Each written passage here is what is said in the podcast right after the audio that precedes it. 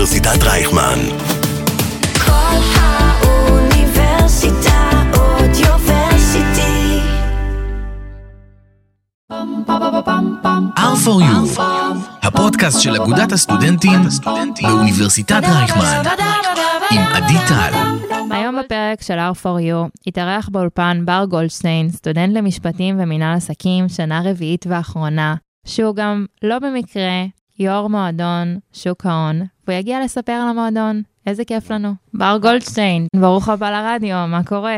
בסדר גמור, מה שלומך? בסדר, יצא לך להיות פה פעם? אה, יצא לי פעם אחת בקורס בשנה ראשונה. יצרנו פודקאסט אה, כעבודת סוף. אנחנו עשינו על קולומביה ועל פבלו אסקובר. מגניב. כן, מגניב ממש. האמת שאתה כאן כי באת לדבר על מועדון שוק ההון. כן, אה, המועדון המדהים שאני נמצא בו. אז לפני שנתחיל ונדבר על המועדון, למה שוק ההון? מישהו מהקהל לא אוהב כסף? סתם, זו לא סיבה מספיק טובה אה, ללכת לשוק ההון, אם כי זה יכול לעזור. יש שתי נקודות עיקריות למה ללמוד את שוק ההון. הראשונה היא לאלו שטועים מה להם ולשוק ההון, והשנייה שיותר מתלהבים מהעולם, אה, מהעולם הזה כמוני. אז הנקודה הראשונה היא שרובנו כבר עכשיו בשוק ההון, דרך קרנות הפנסיה, השתלמות או whatever. אנשים אחרים מנהלים לנו את הכסף, אנשים שזה המקצוע שלהם, חלקם טובים יותר, חלקם טובים פחות. הנקודה היא שבין אם אנחנו רוצים לעסוק בשוק ההון ובין אם לא, אנחנו צריכים להכיר את העולם הזה. הכסף שלנו שם, החסכונות שלנו שם, והבנה בסיסית יכולה לעזור לנו למקסם את החיסכון הזה. כמובן, זה לא מחליף איש מקצוע, אבל זה בהחלט יכול לעזור. הנקודה השנייה שבגללה אני אישית אוהב יותר את שוק ההון, היא שדרך השוק אפשר ללמוד המון על עולם העסקים. אה, המשקיע הגדול ביותר בדורנו, וורן באפט, אה, אמר, אני משקיע טוב יותר כי אני איש עסקים, ואני איש עסקים טוב יותר כי אני משקיע. בגדול אפשר לסיים פה, אבל בגלל שאנחנו לא בחידות, אז אני פשוט אומר ששוק ההון מלמד אותך חשיבה עסקית. אה, יזם שרוצה להקים סטארט-אפ וצריך לגייס כסף, כדאי שיכיר איך המשקיעים שלו חושבים. בעלי חברות יכולים לראות בבורסה ככלי אדיר לגיוס כספים והמשך צמיחה, אולי אפילו לאקזיט, ולכן כדאי שיכירו את החשיבה של המשקיעים מהצד השני.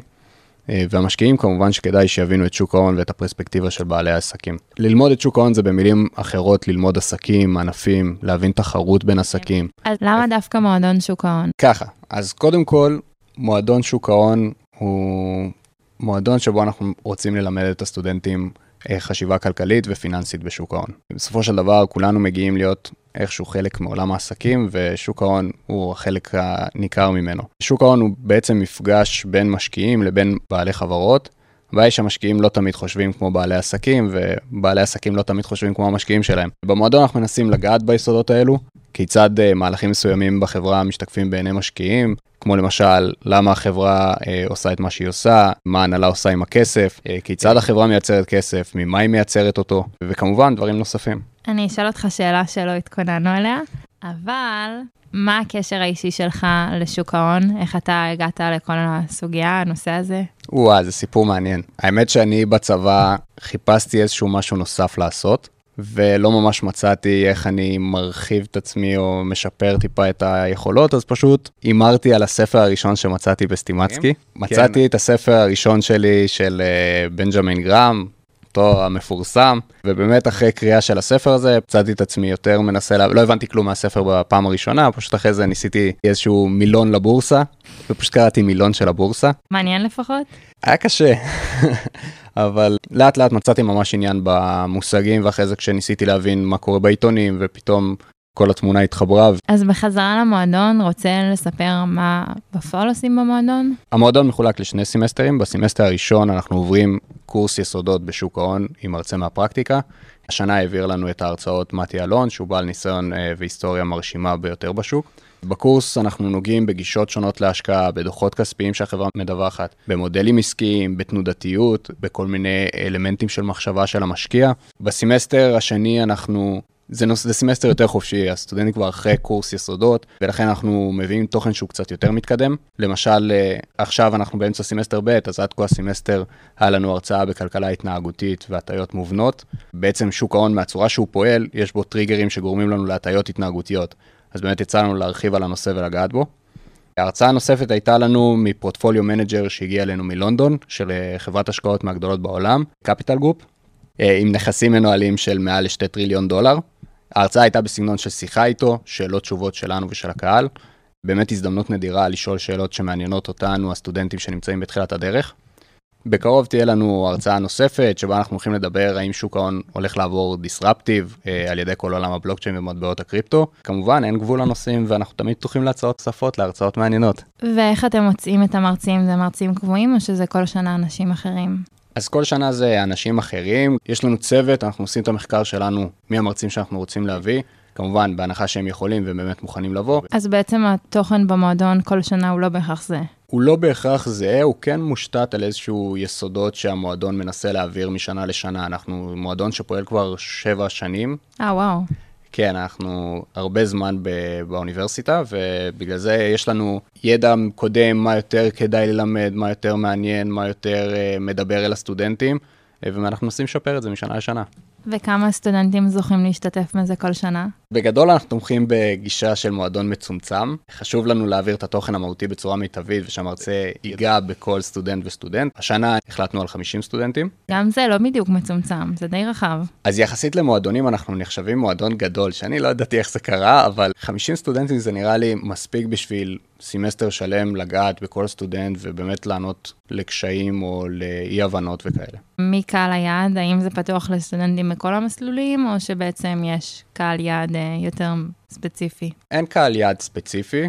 ברור שכנראה אנשים שבחרו לצורך העניין מסלולים של כלכלה וחשבונאות, כנראה שהם יהיו הראשונים לקפוץ על ההזדמנות, ואנחנו מקבלים את כולם. היה לנו סטודנטים מממשל, מקיימות, מפסיכולוגיה, ומצליחים לא פחות, הם עושים עבודה באמת מדהימה, וזה פתוח לכולם, מלמדים מהיסודות ממש מאפס. מהמם. אז אם מישהו עכשיו שומע אותנו ואומר, וואלה, בא לי להצטרף למועדון, מה הוא צריך לעשות? אז אנחנו פותחים את ההרשמה בה הסטודנטים נשאלים כמה שאלות ושולחים קורות חיים. זה סינון ראשוני להבין מי באמת רוצה להיות uh, במועדון ומי בא כדי להעביר את הזמן. כנראה שמי שמאזין לנו באמת uh, רוצה להיות חלק. אחרי זה אנחנו עושים רעיונות שבהם אנחנו לומדים להכיר את הסטודנטים ואת המוטיבציה שלהם.